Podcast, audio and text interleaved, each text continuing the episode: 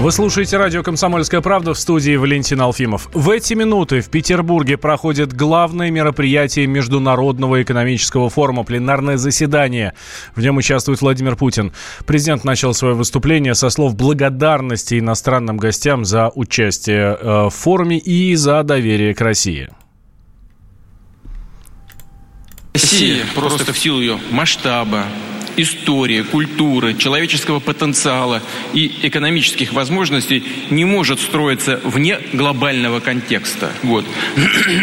Более чем в два раза превосходил темпы роста мирового ВВП. Но это понятно, рынки новые открылись.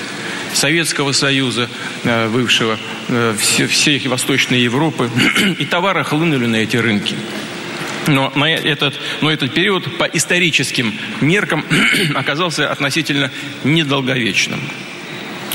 Последовал мировой кризис 2008-2009 годов, который не только обострил, поднял на поверхность дисбалансы и диспропорции, но и показал, что механизм глобального роста начинает давать сбои. Конечно же, мировое сообщество провело тогда серьезную работу над ошибками. Однако, если посмотреть в правде в глаза, э, воли, а может быть, смелости тогда не хватило э, чтобы до конца разобраться, в чем же дело, и сделать соответствующие выводы. Возобладал упрощенный подход – Мол, сама по себе модель глобального развития вполне дееспособна. Ничего по существу менять не нужно.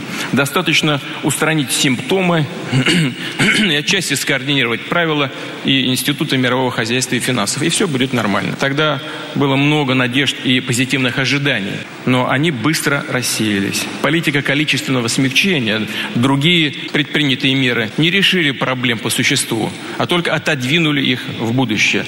Вместе с тем, при приведу данные Всемирного банка и МВФ. Если до кризиса 2008-2009 годов отношение оборота мировой торговли товарами и услугами к глобальному ВВП постоянно росло, то затем тенденция сменилась. Это факт. Такого роста уже нет. Достигнутое в 2008 году отношение мировой торговли к глобальному ВВП так и не восстановилось. По сути, глобальная торговля перестала быть безусловным двигателем мировой экономики а новый двигатель, роль которого должны были сыграть суперсовременные технологии, пока еще проходит отладку и не заработал на пол. Мировая экономика вошла в период торговых войн и растущего уровня протекционизма, прямого и скрытого. В чем же источники кризиса между международных экономических отношений? Что подрывает доверие между участниками мировой экономики? Считаю, что главная причина в том, что модель глобализации, предложенная в конце 20 века, все меньше соответствует стремительно формирующейся новой экономической реальности. За последние три десятилетия доля развитых стран в глобальном ВВП по паритету покупательной способности снизилась с 58 до 40 процентов. В том числе доля государств группы 7 сократилась с 46 до 30%. И напротив, вес стран с развивающимися рынками растет.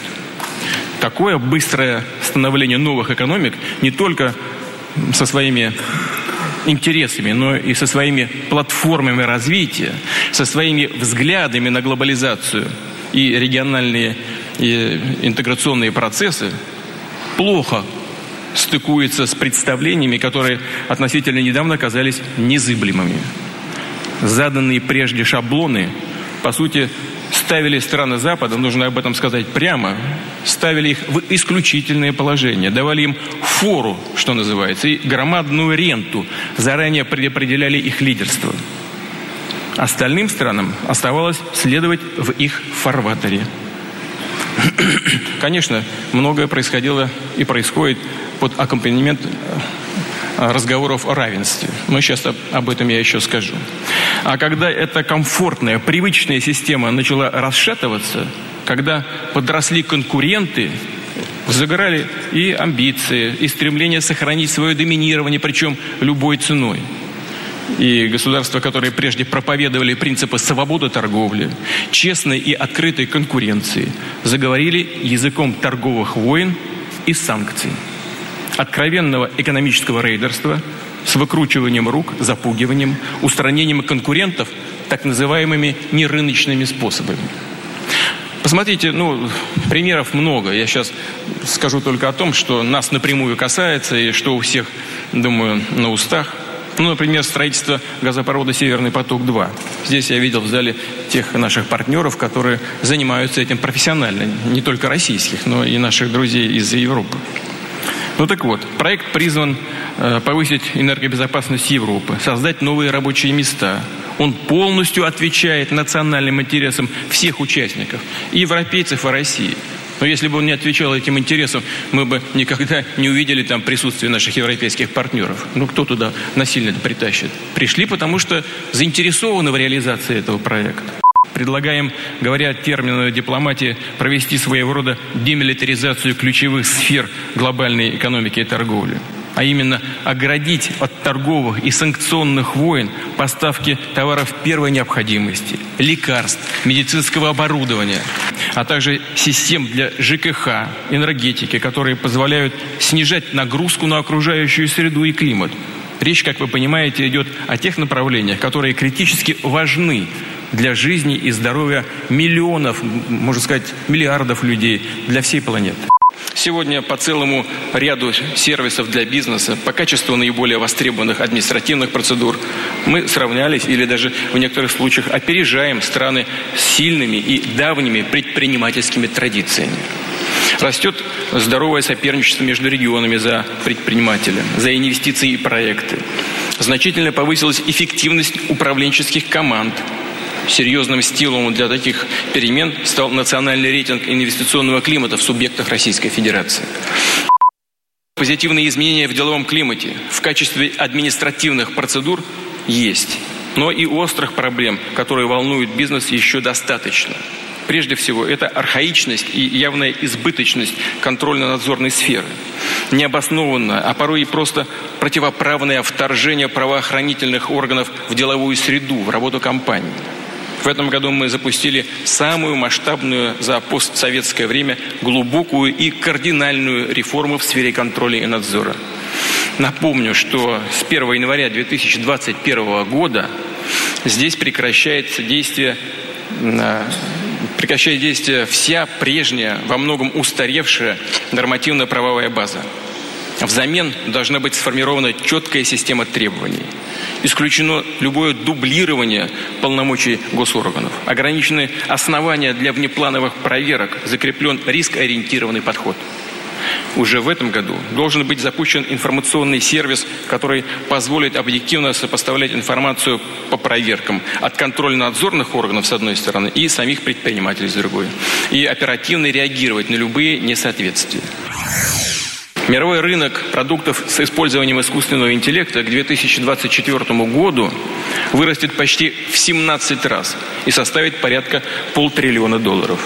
Как и другие ведущие страны мира, Россия подготовила национальную стратегию развития технологий в области искусственного интеллекта. Она разработана правительством с участием отечественных высокотехнологичных компаний. Указ о запуске такой стратегии будет подписан в ближайшее время. А детальный пошаговый план действий интегрирован в, национальный, национальную программу «Цифровая экономика».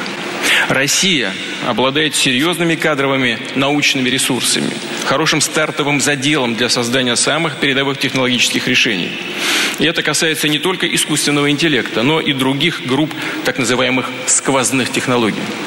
В этой связи предлагаю нашим компаниям с государственным участием, а также ведущим российским частным компаниям стать главными партнерами государства в развитии сквозных научно-технологических направлений.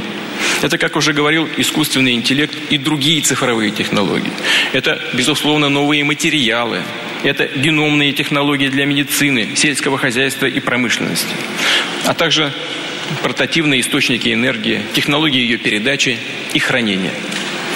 Практическим результатом такого партнерства должны стать выпуск и продвижение прорывных, успешных продуктов, услуг, как на внутреннем, так и на внешних рынках. Для государства это возможность сформировать мощный, суверенный технологический задел. Для компаний шагнуть в новую технологическую эпоху. Все эти вопросы буквально неделю назад мы рассматривали на специальном совещании в Москве. По его итогам в короткие сроки будут заключены соответствующие соглашения со Сбербанком, Ростехом, Росатомом, э, российскими железными дорогами, Ростелекомом. Пакет соответствующих документов подготовлен. Также прошу включиться в эту работу, э, в этот масштабный проект наши ведущие компании топливно-энергетического комплекса. «Газпром», «Роснефть», «Россети», «Транснефть». Поручаю правительству организовать эту работу. Как будет строиться сотрудничество государства и крупных компаний? В рамках соглашения о партнерстве компании инвестируют в научно-исследовательскую работу, в развитие центров компетенции, в поддержку стартапов, в подготовку научных, управленческих, инженерных кадров и привлечение специалистов из-за рубежа. Свою очередь государство возьмет на себя обязательство обеспечить финансовые и налоговые инструменты поддержки, стимулировать спрос на отечественную высокотехнологичную продукцию, в том числе через государственные закупки. То есть рынок надо обеспечить, будем над этим работать. Итак, сегодня второй день Петербургского международного экономического форума. Пленарное заседание в этом году называется «Формируя повестку устойчивого развития». Для участия в этом форуме приехали председатель КНР Си Цзиньпинь, президент Болгарии Румен Радев, премьер-министр Армении и Словакии Никол Пашинян и Петр Пелегрини и генеральный секретарь ООН Антонио Гутерреш. Темы дня.